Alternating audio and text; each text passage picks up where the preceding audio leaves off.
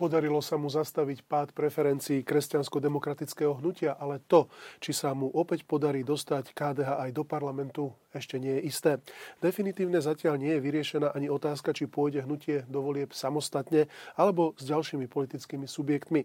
Prečo ponúkol Eduardovi Hegerovi na kandidátke kresťansko-demokratického hnutia druhé miesto?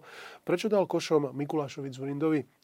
Odpovie predseda KDH Milan Majerský. Dobrý deň, vitajte v Denníku Pravda. Dobrý deň, prajem, ďakujem za pozvanie.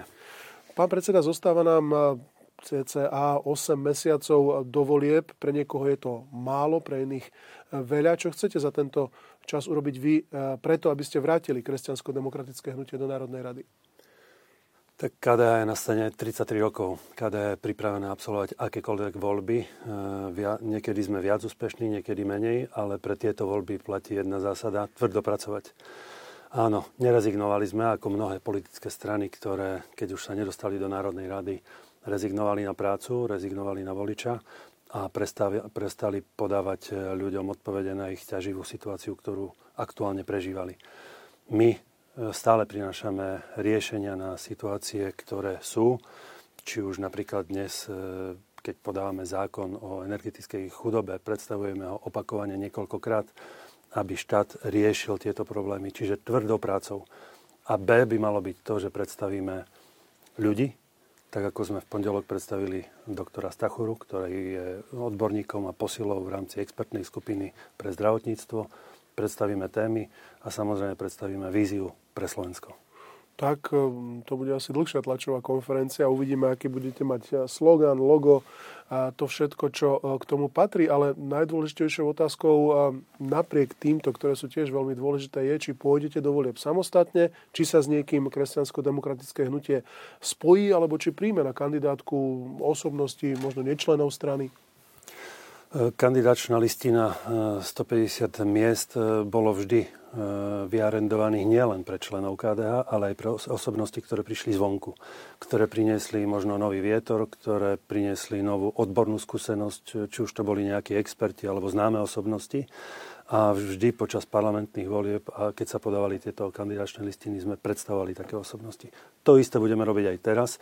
Sruba v rozsahu dvoch, troch týždňov budeme predstavovať pre jednotlivé oblasti života alebo riešenia jednotlivých politik osobnosti, ktoré tu sú e, v rámci KDH a chcú pomôcť. E, toto, toto je alfa omega. Ak nebudeme predstavovať e, osobnosti, ktoré budú prínosom pre Slovensko a budú chcieť vyriešiť problémy na Slovensku, tak aj vtedy by KDH už strácalo zmysel ale my tieto osobnosti máme, ktoré už aj teraz pracujú v expertných skupinách. Dobre, takže to je tá druhá alternatíva. Nejaké spájanie sa s niekým alebo niečo podobné neprichádza zatiaľ do úvahy? Uh, debatujeme s viacerými. Rokujeme uh, jednak tým, že nás pozývajú za rokovací stôl rôzne politické strany, prejavujú záujem o KDH rôzne osobnosti. A samozrejme, jednak postupne e, ich e, počúvame, čo chcú predstaviť, aký majú program, aký, aké majú osobnosti. A ak sa ich svet bude prekrývať s tým našim pri riešení jednotlivých politik, tak možno uh, uzatvoríme nejakú dohodu. Ale pre túto chvíľu, a toto chcem zdôrazniť, pre túto chvíľu KDH ide do volieb samostatne. Mm. Zatiaľ sme nenašli žiaden politický subjekt, ktorý by bol naozaj už pred nejakou definitívou podpisu nejakej predvolebnej zmluvy, spolupráce alebo niečoho podobného.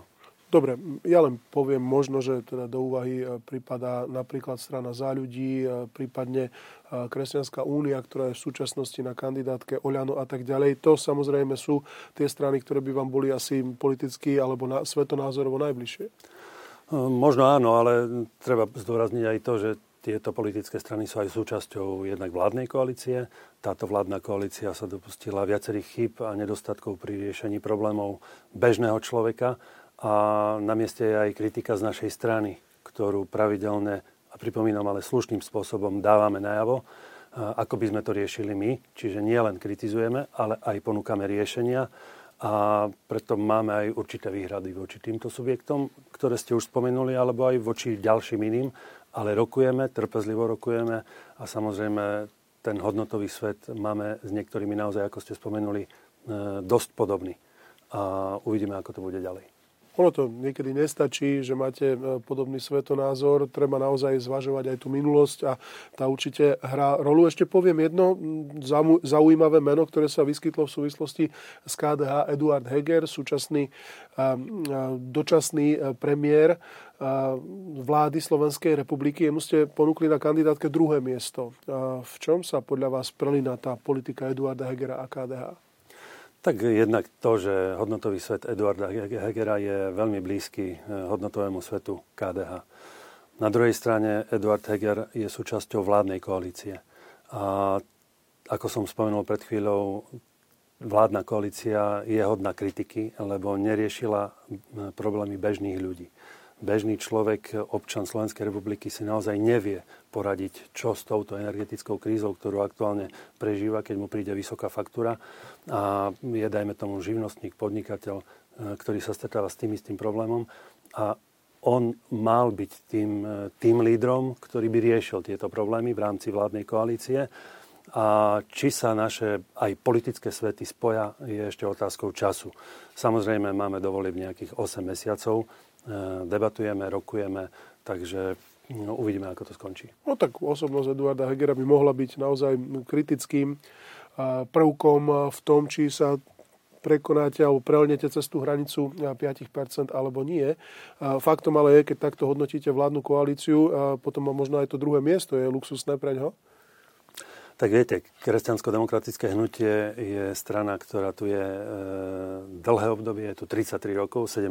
No, e, jan- februára bude mať 33 rokov a e, nie je jednoduché len tak ponúknuť niekomu e, prvé miesto, keďže O tom rozhoduje celoslovenská rada, o tom nerozhoduje predseda strany, o tom nerozhoduje ani predsedníctvo, ale celoslovenská rada. Čiže je tam určitý orgán, ktorý má kompetenčnú schopnosť a možnosť e, či už posunúť niekoho vyššie alebo nižšie na kandidačnej listine. Ale konec koncov Eduard Heger je aktuálne dvojka v Oľane.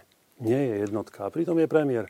Čiže ak by chcel niekto naznačovať, že niekomu dáme neluxusné alebo nedôstojné miesto, tak to nie, to nie je férové. Myslím si, že na politickú stranu, ktorá tu je, má svoje zastúpenie aj v regiónoch, e, je to slušná ponuka. A už máte odpoveď od Eduarda Hegera? E, debatujeme. E, neurobili sme žiaden záver, debatujeme a uvidíme, aký bude záver v horizonte niekoľkých možno dní, týždňov, Veľmi pozorne som eh, sledoval aj tlačovú konferenciu Modrej koalície. Našim predchádzajúcim hostom bol pár, pán Miroslav Kolár, ktorý je eh, takým tým technickým predsedom. Zatiaľ uvidíme, kto bude nakoniec samozrejme lídrom tejto eh, Modrej koalície, ale z toho, čo som vyrozumel na tej tlačovej konferencii a z toho, čo hovoril aj pán Kolár tu v tomto štúdiu, to vyzerá tak, že ste skôr Mikulášovi Zurindovi dali košom, ako keby ste opäť uvažovali nad nejakou vážnejšou spoluprácou. Uh, viete, ak vznikne niečo, čo nie je nejakým súrodým, uceleným celkom, ktorý predstavuje, či už bavíme sa o hodnotovom rámci, o jasnom videní toho, ako by sme riešili problémy bežného človeka, tak uh, je otázka času, kedy sa to rozpadne. Mne pripomína momentálne v aktuálnej situácii, možno dostanem na tieto otázky odpovede, uh, momentálne mi pripadá modrá koalícia ako mačkopes. Eh, ako mačkopes typu Olano, kde sa zbehlo viacero malých politických subjektov, ktoré mali iný pohľad na riešenie jednotlivých politik eh, eh, života človeka, ako by riešili rôzne oblasti a problémy. A vtedy KDH je veľmi opatrná a citlivé na to, že či vstúpi do takéhoto subjektu. Sme naozaj kriticky opatrní.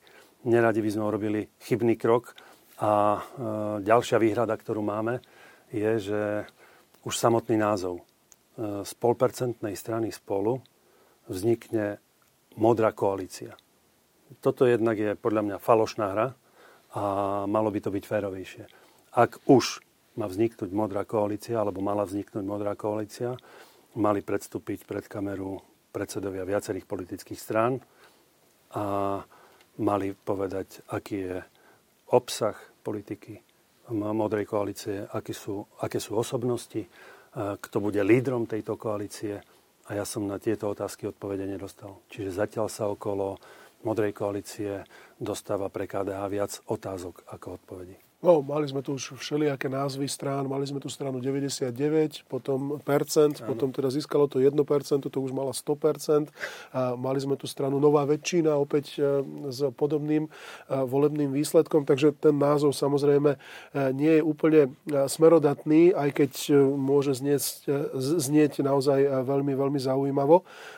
Tu asi ale predsa len, čo sa týka Mikuláša Zurindu, zohráva e, rolu aj istá historická pamäť. Vy ste spomínali tých 33 rokov.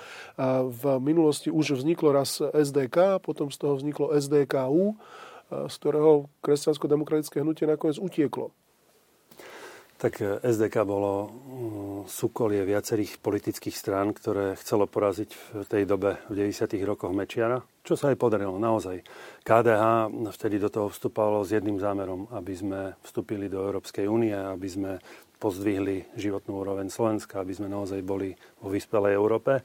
A toto sa nám podarilo. KDH bolo súčasťou SDK. Samozrejme, to, čo nasledovalo potom, eh, bol fakt, že z SDK možno aj lišiackým spôsobom Mikuláša Zurindu vzniklo SDKU, čiže líderská strana, premiérska strana neskôr. A tam e, dokonca KDH v tom období zapasilo o svoju vlastnú existenciu. Našťastie prežilo. KDH je tu. E, na druhej strane vidíme, že SDK zaniklo.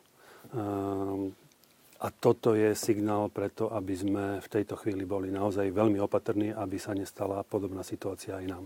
Konec koncov tá osoba Mikuláša Zorindu je tá istá, ako bola e, v čase SDK, teraz ponúka modrú koalíciu. A zrejme tam e, u minimálne starších členov nejaká tá historická pamäť tiež pri ich rozhodovaní e, zohráva rolu. A skúsme sa na tie voľby pozrieť trošku z hľadiska povedzme politologických teórií. Sú dve. Prvá, že šancu majú najmä spoločné kandidátky a spájanie sa strán. To vidíme teda či už na modrej koalícii, e, aj na ľavom spektre, v národnom spektre existuje takáto snaha okolo Slovenskej národnej strany. Druhá teória ale hovorí, že práve naopak sa strany budú snažiť vymedziť voči ostatným a bude sa súťažiť o to, kto je najkonzervatívnejší, najliberálnejší, najsociálnejší, najnárodnejší. Ku ktorej z nich sa prikláte vy z týchto dvoch teórií? O čom budú tie voľby podľa vás? No viete, eh, bežný človek sa nepozerá na to, kto je konzervatívny, liberálny eh, a neviem ešte aký. Mohli by sme tu si urobiť politologické okienko. Bežného človeka zaujíma, kto s politikou vyrieši jeho bežné problémy. Eh, ja som dnes ráno mal telefonát so starostom z Kisuc a on mi povedal, že pán predseda, ja nemám na to, aby som utiahol domov sociálnych služieb. Mal som tam faktúry za energie 600, 800 eur, dnes mi prišla faktúra 5800 eur. To je nehorázne, ja, ja proste nemám na to. A mohol by ďalej menovať obecný úrad, e, školu, škôlku. Jednoducho starostovia sú na kolenách. Nečudujme sa, že protestujú. Čiže mňa tie politologické terminológie e, možno môžu zaujímať, ale pre nás je kľúčové, aby sme e, ľuďom pomohli vyriešiť ich problémy. A teraz, prenesiem sa do ďalšej odpovede, je to aj o tom, že politická strana by mala byť jasne názorovo ukotvená. Kresťansko-demokratické hnutie za 33 rokov nevybočilo zo svojho názorového poľa, ktoré prezentovalo a preferovalo ľuďom a chceme byť tu pre ľudí. Sme v podstate ľudovou kresťanskou konzervatívnou stranou a tako chceme aj ostať. No a v tom práve možno bude to vymedzovanie sa voči ostatným. Teda my sme takíto a tí iní sú iní, uh, už nie sú možno takí konzervatívni ako my, ale to už samozrejme nechám na vás a na vašu kampaň. Uh, Zrejme sa ale budete musieť v rámci tej kampane vysporiadať aj s ďalšou vecou. Ja som si všimol počas regionálnych volieb, ste až tu v Bratislave niekde na uh, Mlínskych nivách mali uh, billboard uh, o hrdom východe alebo silnom východe. Hrdý východ. Hrdý východ. Tak, tak sa to volalo. Tak v Bratislave, dobre. Aj tu je samozrejme veľa východniarov, ktorí to teda mohli vidieť, len predsa len neobávate sa, že v vás ako kresťansko-demokratické hnutie aj cez vašu osobu, boli ste primátorom v Levoči, teraz ste predsedom Prešovského samozprávneho kraja, budú vnímať ako takú východniarskú stranu, ako takú regionálnu, zakotvenú, konzervatívnu, áno, patriaciu, patriaciu do toho prostredia, v ktorom, v ktorom funguje, ale na východ. Začnem asi tým v tejto odpovedi. Bratislavu mám naozaj veľmi rád. ale nemám rád Bratislavo centralizmus. Toto poškodí celému Slovensku. Slovensko totiž nie je iba Bratislava. Slovensko sú aj odľahlé chudobné regióny. Poviem vám možno jednu takú otázku. Viete, aký je rozdiel HDP na obyvateľa medzi Bratislavou a východom, dajme tomu Košický alebo Prešovský kraj? Rozdiel je 18 tisíc eur HDP na obyvateľa. Rozdiel v priemernej mzde na východe a tu v Bratislave je 680 eur. To, je, to sú vážne, vážne nedostatky a problémy. A ja by som povedal, že Slovensko je aj Bratislava, ale sú aj mesta a obce. Ľudia nežijú v rámci veľkej politike iba v Bratislave. Ľudia žijú v mestách, obciach, v regiónoch a tam prežívajú tie svoje problémy, o ktorých tu už rozprávame niekoľko minút. Ak Bratislava alebo vláda nepresunie kompetencie na regióny, samozprávy, Slovensku sa nebude vodiť dobre. Európa, alebo vyspelá Európa je postavená na jedných skvelých základoch. A volá sa to Európa regionov. Každá jedna dobre prosperujúca krajina posúva svoje kompetencie z centrálnej vlády v čo najväčšej možnej miere na regióny, mesta a obce. A vtedy sa týmto krajinám darí. Dokonca už aj naši severní susedia Poliaci išli touto cestou. Eurofondy presunuli na vojvodstva, čiže na, ako keby na samozprávne kraje. A zrazu vidíme, že od 3 štvrte eurofondoch rozhodujú ľudia v regióne, nerozhoduje ministerstvo. Dobre, tomuto by som rozumel, pokiaľ by sme boli pred regionálnymi voľbami a hovorili by sme o týchto témach, ale teraz idete kandidovať do parlamentu a tam naozaj napríklad e, Maďarská aliancia s týmto dlhodobo zápasy SMK Most Hit a tak Most Hit sa to snažil prekonať tým, že bral aj Slovákov na svoju kandidátku, bol tam a boli tam viaceré osobnosti. Tá moja otázka naozaj znela, či naozaj už KDH v súčasnosti nie je vnímané príliš východniarsky. Kedy si sme tu mali osobnosti. Jan Čarnogórsky ešte stále, myslím, má kanceláriu tu na Dostojevského rade. A bol tu pán Minárik, Bratislavčan. Myslím si, že pán Hrušovský tiež nemá ďaleko odtiaľto a tak ďalej. Teraz aké osobnosti ponúka KDH aj v iných regiónoch ako na východe? Tak KDH nie je iba regionálna strana, to určite môžem povedať jednak e, tým, že dobre, je zastúpené po týchto posledných voľbách veľmi výnimočne dobrým spôsobom v osobách starostov a primátorov, ale v rámci celého Slovenska máme veľké množstvo či už lekárov. Predstavil som v pondelok na tlačovej konferencii pána doktora Stachuru, ktorý je mimochodom východniar. Obidvoch rodičov má z východu. On sám sa narodil v Levoči, aj keď potom vyštudoval, vyštudoval pardon, v zahraničí pôsobil v zahraničí, naberal skúsenosti a teraz sa vráti späť na Slovensko, aby svoje skúsenosti pretavil pre pomoc Slovensku. A takto postupne budeme predstavovať ďalších odborníkov. Niektorí ostali na východe bývať, niektorí sa vrátili e, na, na východ, aj keď pobudli určitý čas v Bratislave, a niektorí pôsobia v Bratislave. Slovensko bude vtedy úspešné, ak bude súdržné. A ja som presvedčený, že KDH takých expertov má, takých odborníkov má a tých budeme postupne predstavovať. Keď sme už naznačili e, niečo ohľadne regionálnych volieb, e, vráťme sa ešte k vašim vyjadreniam o financovaní kampane Rudolfa Kuseho. E, tie asi neboli veľmi šťastné, asi ste aj oľutovali to, že na druhý deň ste to komentovali práve takýmito slovami. Ako to nakoniec teda bolo? Už ste zrejme mali nejaké šetrenie a prečo vôbec KDH na takéto praktiky pristúpilo? Tak e, možno by som to slovičko praktiky dal preč, lebo jednoducho mm, regionálna zložka KDH v Bratislavskom kraji sa rozhodla podporiť Rudolfa Kuseho. S tým bola spojená aj e, tá rozhodovacia schopnosť ohľadom financovania kampane. E, KDH jednoducho každú jednu čiastku finančných prostriedkov, ktorá prišla na účet KDH alebo na transparentný účet KDH, prišla z účtu z účtu aj odišla na financovanie kampane. Nebola to iba kampaň Rudolfa Kuseho, ale aj poslancov, ktorí kandidovali e, spolu s ním. A bolo to, bolo to v zmysle zákona. Uh, áno, s pokorou priznávam, že možno dnes by sme urobili jednu uh, základnú vec a povedali by sme Rudolfovi Kusovému, nech si zriadi transparentný účet a my mu môžeme prispieť na ten jeho transparentný účet uh, našou finančnou čiastkou, ale zákon porušený nebol. Zákon to umožňoval. S pokorou to priznávam, opakujem ešte raz, ale sme asi jediná politická strana, ktorá zverejnila všetkých darcov všetkých darcov KDH zverejnilo vopred, či už to bolo na transparentnom účte alebo na bežnom účte.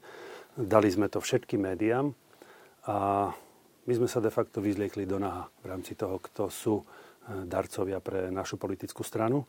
A ja som teraz vedavý, že či to urobia aj iné politické strany. Keď sme odozdali správu na ministerstvo vnútra, bolo nám povedané, že je v poriadku. No, bolo tam pomerne prekvapenie, čo sa týka e, tých jednotlivých darcov, že tam bol aj pán Rudolf Hrubý z ESETu, ktorý e, podporoval takýmto spôsobom e, protikandidáta Matúša Vala. Bolo to pomerne veľmi zvláštne, ale to už si samozrejme musia vyriešiť oni medzi sebou. Poďme ďalej. Vy ste teda označili KDH, samozrejme dlhodobo to tak naozaj je za konzervatívnu stranu. Aktuálne sa v parlamente rokuje o zákaze predaja v nedeľu. Myslím si, že aktuálne je ten návrh odložený a vrátený na dopracovanie. V dôvodovej správe sa uvádza, že návrh bude mať pozitívny vplyv na rodinný život, ale vôbec sa tam napríklad nespomína výkon viery, návšteva duchovných inštitúcií. Prečo nie je aj to dôvod, aby sa tie obchody v nedeľu zatvorili? Prečo to tam tí predkladateľe jasne nenapíšu? Je tam pán Vašečka, je tam pán Čepček, ktorí sú takisto konzervatívne nastavení ako vy? Tak neviem, čo viedlo k napísaniu možno dôvodovej správy predkladateľov a prečo to takto, ale zrejme ich viedlo to, že tie univerzálnejšie hodnoty, a to je oddych človeka a možno ten nárok človeka na voľno, oddych a relax, e, alebo možno tie chvíle s rodinou, e, dali do takej polohy, že, to, že ten, tú duchovnú sféru neuviedli.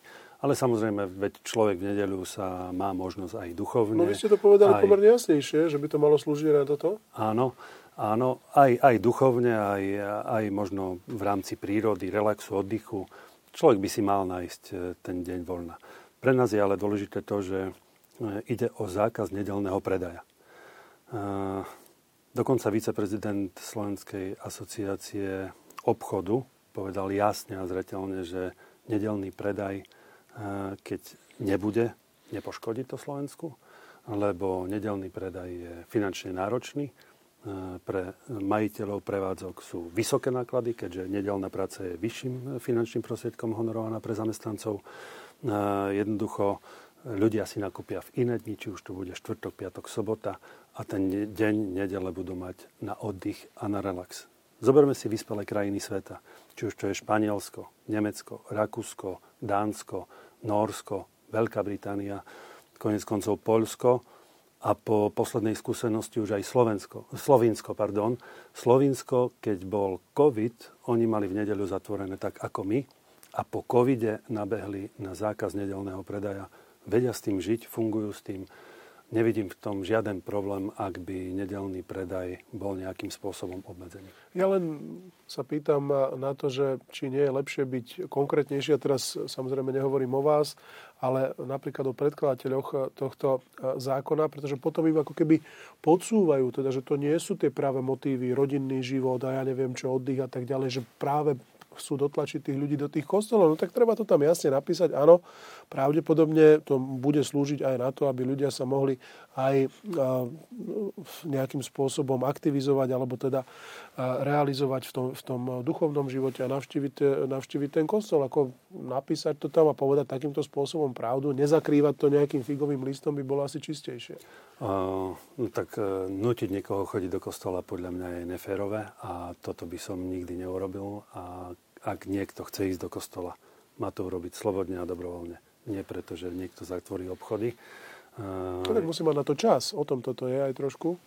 Aby keď e, v nedelu bude pracovať, e, no tak tam tá možnosť je vylúčená.